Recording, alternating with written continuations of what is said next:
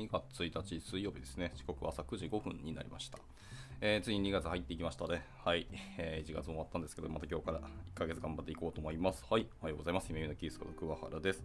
では、えっ、ー、と、本日も朝活を始めていきたいと思いますが、では、えっ、と、今日は、えタイトルにありますけど、The State of JS2022 ですね。はい。あ超有名な回の、えサーベイですけど、まあ、こちらの結果を見ながら、まあ、なんかだーっと、ただただ読んでいこうかなと思って、まあ、感想を述べようかなと思っておりますと。では、まあ、まあ、最初にですけども、えっ、と、データエクスプローラーですね。はい。まあ、データ周りのところですけど、えー、今回も結構データ細かく細かく、えー、と見れるようになっていて、176名いますよというところですね。なので、まあ、ほぼほぼ男性が、えー、多いですね。で、その中で、えっとですね、多い、人種的に多いのは、まあでも、どれも、どこの国もどっこいどっこいですね。結構人種は割と散ってますね。一応人種的にいくと、えー、黒人とかいわゆるアフリカ系の人方人たちがまあ3%で東アジア系が5%でヒスパニックやラテン系が8%で、えっと、中東系3%、えー、マルチレーシャルマルチレーシャルってなんだ？が2%ちょっとマルチレーシャル僕はちょっとわからなかったんですけど、えー、辞書って出てこなかったのでちょっと後でググりますであとネイティブアメリカンとか、えー、太平洋諸島とか、まあ、オーストラリア先住民とかが、えーと、一応0%ですけど141人いるとで南アジア系5%で、やっぱ白人、あ、ごめんなさい、白人が一番多かったですね。白人63%全然多かったわ。グラフ的には同じ形に見えるけど、全然多かったですね。別のグラフに、えーと、変えた方が良かったですね。えー、東南アジア系が3%、まあ、この中にはいないという選択肢の人が、えー、と2%ですね。というところで、まあ、圧倒的に白人でしたね。まあ、ヨーロッパが多いのかっていう感じはしますし、まあ、単純に分母の違いはありますけどね。でも結構アメリカンが多いのかなと思ったら、アメリカン意外と少なくて0%だったんですよね。まあ、あとアジア系、ヒスパニック、ラテン系が多いからかもしれないですね。ではではでは、えー、データ比較のところですけど、えー、あとは、えー、順守民族見たんで、最後、障害の種類のところだけ見ましょうかね。障害の種類って何だろうな。まあ、何を障害と定義するかちょっとすごく難しいのと、あまり障害というワードを使うのもあのよろしくないっていうのも今の世間なんですけど、まあまあいいや。はい、出ました。えっ、ー、と、障害の種類としては、視覚障害、聴覚障害、あ運動障害、えー、認識機能障害で、この中にはない障害があるみたいなことですね。の5つに分かれてて、えっと、一番多いのは視覚障害。違いますね。あ、合ってます。視覚障害が一番多くて19%ですね。視覚障害あってもプログラミングをやってるっていう人たちがたくさんいるっていうのは逆に言うと僕はなんか嬉しいというか、いい数字だなと思いました。まあ、逆に言うとそういうことができるような環境もあるってことですね。本当になんか、えーと、アクセシビリティってユーザー側の方だと思ったんですけど、開発者側の方のアクセシビリティもちゃんと今まで揃ってきてるってことを考えると、これは本当技術の進歩としてとてもいい話だなと思いましたね。あとは、えーと、聴覚障害が4%。まあ、聴覚はぶっちゃけるとそんなに影響はない気がしますね。チーム開発をするんだったらもちろんあるんですけど、とはいえ、今テキストコミュニケーションでやることも多いでしょうから、聴覚障害は意外とそんなに障壁にならない気が、なんとなく勝手に思ってました。で続いて運動障害ですね。運動障害も4%で、まあ、こちらもまあまあ、極論目と頭と、まあ、要は認識ができてちゃんと手が動かせるんであればそんな問題ないんじゃないかと思いますね。まあ、今あの普通に音声口で喋ってプログラミングコードを書い、えー、と喋ってでそれをコードに書くっていうこともできたりはするので、まあ、運動障害もそんなに衝撃じゃないのかもしれないですね。で続いて認識機能障害が10%ですねあ。結構いらっしゃるんですね。まあ、の認識機能障害ってどこまで含めているかちょっとあのわからないですけど、このざっくり固められてますんで。で、あとそれ以外にいろんな障害を持っている方が60%というところですね。プログラミングやってて、結構障害、何かしらの障害を持っているって方も結構多いんですね、意外と。か、まあ、もう障害がないって方も、えっ、ー、と、ここに含まれてるかもしれないですね。はい。まあ、データエクスプローラーそんなところですがね。一応全部見たはずです。はい。改めて年齢経験なので、一応年齢見てますか年齢見てなかったわ。で、経験年数とかはさっき見てましたね。で、会社の規模は正直興味なくて、高等教育の学位も僕はあんま興味ないので、え、飛ばします。あの、興味ある人は見てください。僕がそんなに参考にしないってお話なので。まあ、あと順々に下からいってみますか。えっ、ー、と、10歳未満が0%ですね。10歳未満0%。でも28人。10歳未満の人が、えーと、JS を書いてて、さらにこのステートオブ JS にちゃんとサーベイしてるっていう事実がもう衝撃ですね。で、えーと、35から44歳が続いて18%なんで、ここからちょっとずつ離れるのかな。まあ、JS を書くことをやめたのか、そもそも、えー、書かない側、いわゆるマネジメント層に行ってしまったとか、まあいろいろありますけどね、ここで結構減っていくってことですね。47%から18%にガクンと下がるので結構ですね、これは。で、続いて44から54歳で4%。まあ、ここまで来るともう本当にビジネス側に完全寄ってると思いますし、もうプレイヤーじゃなくなった人が多いんじゃないかな。あと、まあ、本当にプレイヤーじゃなくなってくると、このステートオブ JS20 とか、そういうサーベイ自体に興味がなくなってくる、まあ、熱量が下がってきたっていう方も結構いらっしゃるんだと思いますね。で、最後、えー、と55、最後じゃないわ。55から64歳が0%だけど、一応60人の回答で、最後65歳以上がま13人。まあ、ここの辺はもう完全に趣味とか好きで書いてるからって感じはしますね。仕事で書いてる人はほぼほぼいないんじゃないかな。まあ、とはいえ好きだから仕事でも何つうんやろうと書きたいっていう人も全然いらっしゃると思いますし。うちの会社にも50代、50歳超えてもバリバリ iOS 書いてるエンジニアの方とかいらっしゃるんで、まあ、本当好きなように仕事をしてて、やっぱプログラミングが好きなんだろうなって方だと予想しますね。はい。じゃあ今のが一応、 Data Explorer でした。で、一応回答者の属性ってところが次きますね。えー、いわゆる居住地、居住国ですね。住んでる国どこですかっていうところですけど、えー、でもここの回答は一番多いのは実はアメリカなんですね。 United States of America が11.9%。で、次ドイツですね。 Germany が5.2%。で、続いてフランス3.7%。で、 United Kingdom イギリスですね。が1.6%。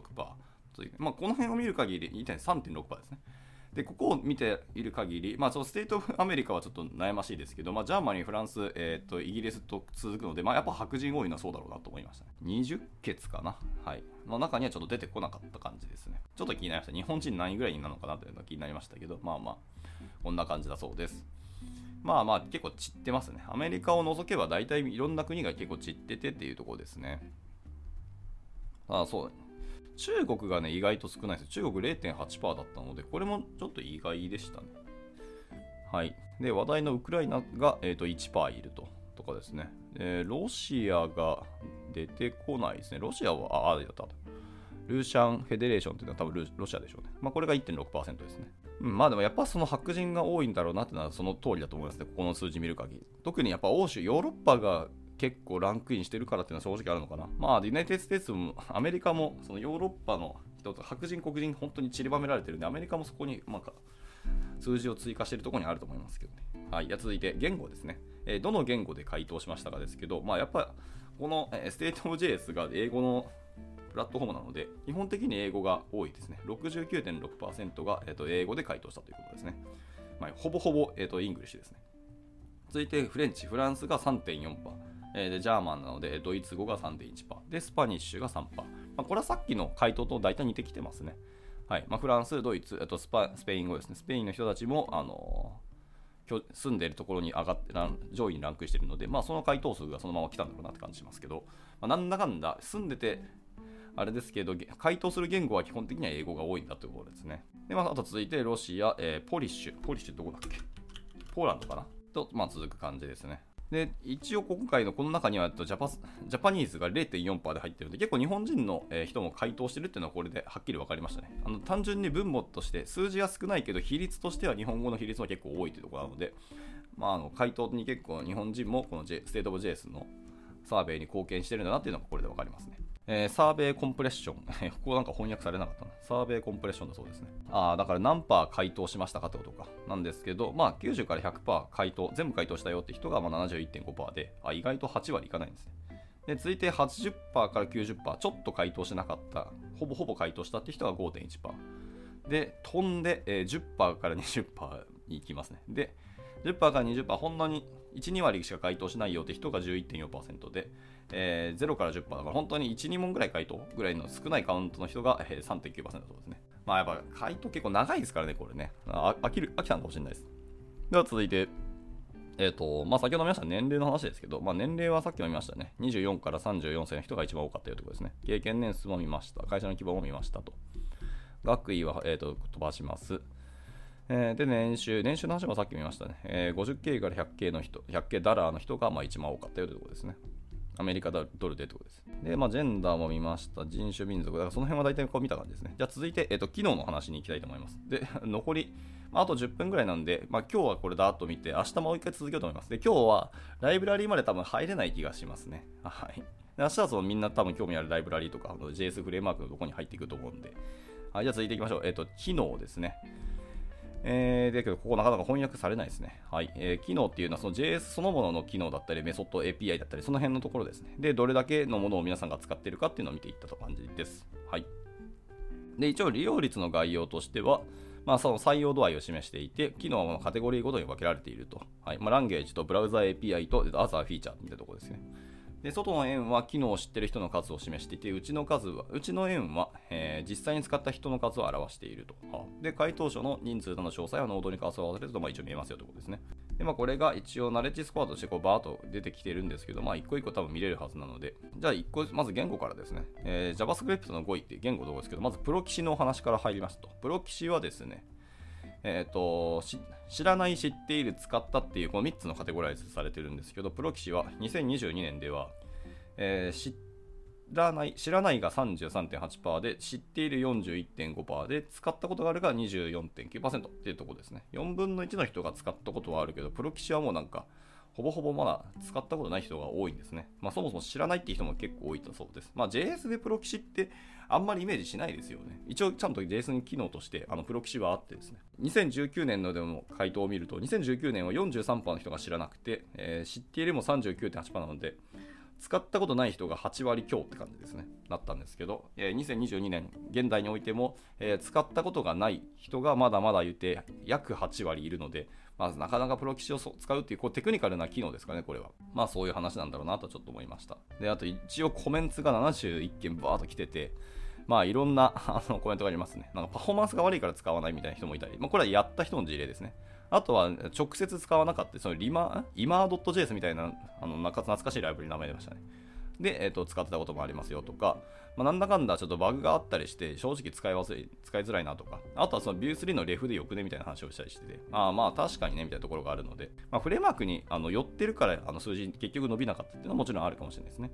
などなど、いろんなコメントがあって、これ面白いですね。はい。っていうとこでした。やっぱその View で使ってるっていうコメントが結構多いですね。View3 みたいな話が、あのワードが散らかってますので。あと、わかんないけど、コルスのイシューがあったりするとか、なんかワークアラウンドの、えー、コルスイシューがあったりするらしいですね。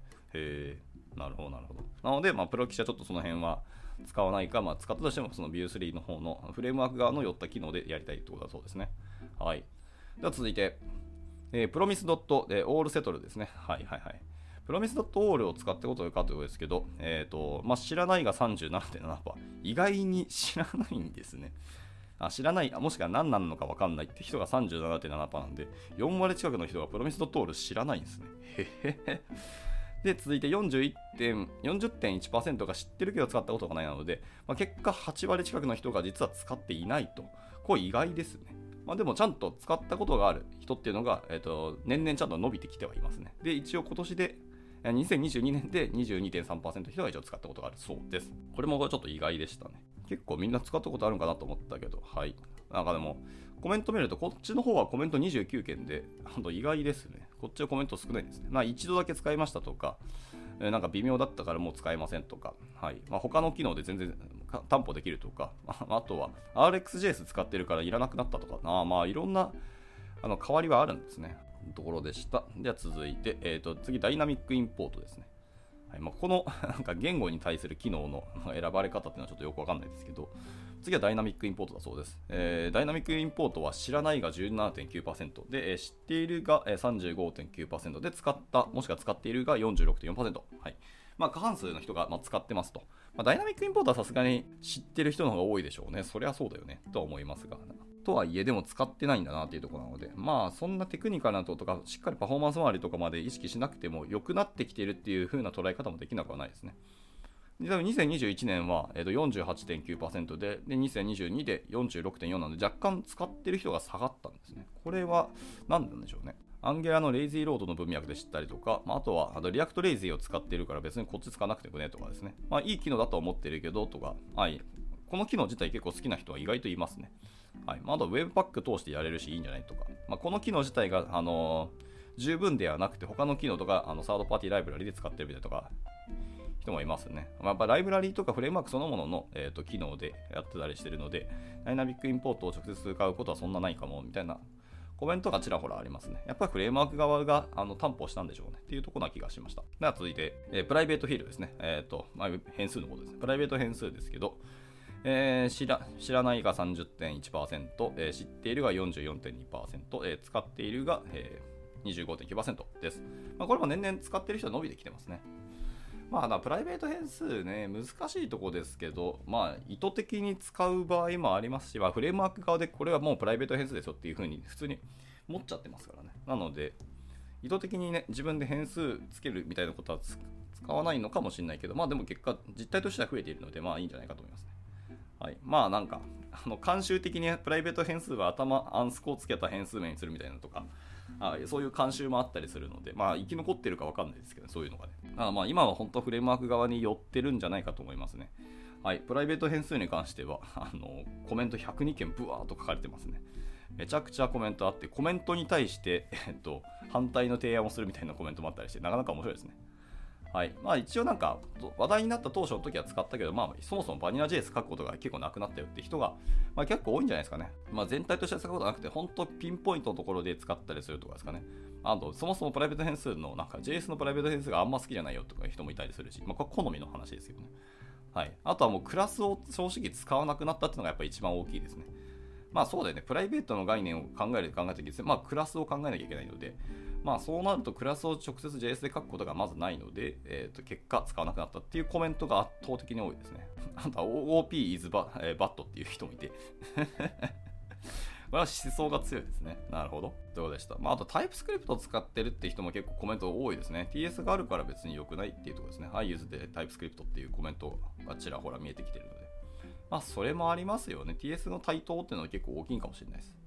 そういう意味では、まあ、でも言ってプライベート変数利用事例25.9で増えてきてはいるので、なんかそこはなんか面白いですね。で意外とまだクラスを書いてる人も意外といるってことですね、これは。はい。ということでした。じゃあ続いて、えっ、ー、と、時間的に今何分？あ、でも20分超えてきたので、えっ、ー、と、でもこれすげえ中途半端だな。中途半端に終わってしまいそうですけど、まあいいや、いけるとこまで行って明日続きを喋っていこうと思います。これ明日、明後日まで行きそうですね。明日下手したらライブラリー行かないかもしれないです。じゃあ続いては、ヌーリッシュですね。えー、ヌーリッシュコールスイングですね。読み方合ってるか分かんないですけど、まずヌーリッシュですけど、えーと、知らないが14.6%、えー、知っているが15.7%、えー、使っているが69.9%なので、まあまあ、7割の人は使ってますと。そうだよね。まあ、ヌーリッシュのこれは、まあ、使うでしょ、普通に考えて。めちゃくちゃ便利ですからね。まあそうですね、参考演算子にする必要がなくなったっていうのはやっぱ結構大きいですし、はい。あの非常に満足しているみたいなあのポジティブなコメントがすごく多いですね。アメイジングっていうコメントもあったりするので、はいはいはい、ということでした？いいですね、本当これ結構対応してた機能なんだなって、こう、これを見ると本当に皆さんこれが、ま、嬉しいんだろうなっていうのはよくありますね。I love it っていうコメントがたくさん見ましたね。では続いて、ニューメリックセパレーターズですね。はい。ニューメリックセパレーターズか。はい。これはですね、えー、使っ知らないって人が49.7%、えー、知っている26.6%で、えー、使っているが23.9%で、まあ、そもそもまず認知されてないってことですね。はい。ニューメリックセパレーターズ。僕もこれ去年知ったんですけど、まあ、知ったからといってなかなか使うかというとそんな使わないんですよね。まあ、その数字の大きい数字扱う時の桁をなんかこうセパレーターってそのその通りなんですけど桁を表示したりとか、えー、日本人だと数字にカンマをつけるじゃないですか3桁ごとにとかに、えー、使ったりするとかはありますけどまあその表示の話であってデータとしてそのデータニューメリックセパレーターズをどんだけ使うかというと悩ましいのでまああんま使わないんだろうなと思いますね、まあ、機能自体があの結構若い機能でえー、去年から、えーと、サーベイが始まっているので、まあ、なかなか知らなくても仕方ないなという感じはしますけどね。まあ、結構便利なのであの使ってもいいと思います。ニューメリックセパレーターってやつでしたね。えー、まあ、ざっとコメントも、コメント46件なんで意外と皆さんこれ知ってはいるので、あのコメントはしてる感じですけど、うーん、なんか、ざっとコメント見る限り、まあ、好き嫌いはっきり分かれてるのと、まあ、微妙だな使いづらいみたいなコメントも多少あったりとかですかね。まあ結構その辺ライブラリー関係でそういうの普通やったりするので、あんま使わないっていう人もいたりはするそうですね。はい。まあでも、まだまだ若い機能なので、ニューメリックセパレーターは。今後のあの皆さんの利用事例だったりとかっていうのを、まあ、待ってみようかなと思いますね。まあ、でも僕はあんま使わないかなってやっぱ思っちゃいましたけど、見た感じますけど。はい、じゃあ続いて、えー、string.prototype.replaceall ですね。replace all の方か。単純なリプレイスじゃなくてリプレイス all の方ですね。文字列のリプレイ、あの、置換の話ですけど、こちらは知らないが19.6%、知っている28.5%で、使ったことあるが52.1%ですね。はい。まあ、多い感じですね。まあ、そもそも多分、string.prototype.replace リプレイスメソッドを知っている限り、まあ、リプレイス all もまあたどり着くでしょうって気はするので、ただ、オールまでいくかどうかはまだ悩ましいんでしょうね。まあ、ケースバイケースでそのリプレイスメソッドを使うと結構、あのテクニカルなことをやるケースが多いと思われるので、そんなにオールまで使うってことはそもそもで API から返してくるデータを変えて加工する方が普通な気がしますからね。まあでも50%以上の人がリプレイスオールも使ってるってことですね。で、認知度に関してはそんなに変わってないですね。知らない人の数字は全然変わらないので、知らない人は本当ずっと知らないし、そもそも使ってないんだろうなという感じはします。まあ JS そのものってことですね。で、知っているが減って使ったがあの結構伸びている。まあ、10%近く伸びているので、結構みんな使い始めたってことですね。あともう27分ですね。あともう1個か2個見たら、ちょっと、えー、今日は終わりにしようと思います。えー、続いては、えー、ストリングプロトタイプドット、えー、マッチオールですね。マッチオールは僕使ったことないんですよね。えー、で、一応、キャナイユーズがあの貼られてるから、全ブラウザー、あ、でも IE だけ使えないので、あの今後は使えるようになったと思いますね、これは。はいはい、なるほど。で、マッチオールは、えー、知らないが28.9%で、知っているが38.8%で、使ったことがあるが、えー、32.4%なので、えーまあ、約7割ぐらいの人は使ったことがないと。ただまあ知っているっていうだけで言っても7割ぐらいいくので、はいまあ、みんな認知はしてるんですね。でもまあマッチで十分機能として事足りてる気はしますけどね。で、まあコメントは13件なので、はいはい。まあ、まあ普通にあの正規表現使ってる。基本的にメインとしてはやっぱ正規表現使うことが多いので、まあマッチオール使うかというと悩ましいですとのと、まあ十分マッチであの事足りてんじゃないのとかですね。はい。マッチオンリーでしか使ってないよっていう人も、まあコメントが書いてました。まあそうだよねって感じですね。じゃあラストですかね。えー、ラスト、えー、ロジカルアサインメントってやつですね。はい。ロジカルアサインメントってなんだ？ああ、はいはい。アッパサンドイコールみたいなやつですね。という、あれか、論理演算子ですね。はあ、ありましたね、これ。えー、で、これを知らないが45.8%で、えー、知っている37.7%で、使っているが、えー、16.7%で、これは減りましたね。えー、機能としては2021年からサーベイ始まってるので、まあ、リリースされたのが2020年終わりか2021年ぐらいなんでしょうね。なんですけど、えーと、使っているが減ってるので、これもしかしたら今後のなんですか、ね、TC39 で落ちるかもしれないですね。こんだけ使われてなかったら意外と落ちる可能性がありますね。でもコメントはですね、59%、59件のコメントが来てて、結構みんな思うところはあるんですね。なんか微妙なんだろうなっていうところですけど、まあ、コメントを見る限り、物足りない系か、えっと、こういう書き方がしたいんだよとか、こういう機能だったら嬉しかったみたいなのがあの結構あって、まあ、要はちょっと足りない、プアだっていうコメントが圧倒的に多いですね。まあ、これはちょっと、まあ、一回見てもらうと分かります。MDN にもちゃんと載ってますので、その辺見ていただければと思います。で、キャナユーズ見た限り IE 以外は使えるので、まあ、やっぱり全ブラウザ今使えると思っていいと思いますけどね。というところで、じゃあちょっとまさに今日はめちゃめちゃ中途半端なんですけど、えー、ここで区切りたいと思います。で、明日、明後日も多分続くと思いますけど、えー、State of JS2022 を見ながら、またダラダラ、なんか感想を述べるだけの回をしていきたいと思います。今は、えー、機能のカテゴリーの中の言語のところですね、入ったんですけど、言語側ですね、これ、画面スクロールしてるけど、まだ半分ぐらいしかいってないので、この先まだもうちょっと続きそうですね。で、明日そのまま、え、ブラウザ API とその他別のいろんな機能ですね、フィーチャーに入って、ライブラリーに入ったら入りたいなと思いますので、はい。そんな感じで、お興味あれば参加していただければ幸いです。改めて、視聴優先さんとネブさんですね、ご参加いただきありがとうございました。まあ、明日もたらーっと読んでいきたいと思います。では、えっと、2月ですね、ついに入ってきたので、また今月から1スタートですけど、頑張っていけたらと思います。じゃあ、えっ、ー、と、これで朝活終了したいと思います。お疲れ様でした。And now, a short commercial break. 現在、エンジニアの採用にお困りではありませんか？候補者とのマッチ率を高めたい、辞退率を下げたいという課題がある場合、ポッドキャストの活用がおすすめです。音声だからこそ伝えられる深い情報で、候補者の興味関心を高めることができます。株式会社ピトパでは、企業の採用広報に役立つ、ポッドキャスト作りをサポートしています。気になる方は、カタカナでピトパと検索し、X またはホームページのお問い合わせより、ぜひご連絡ください。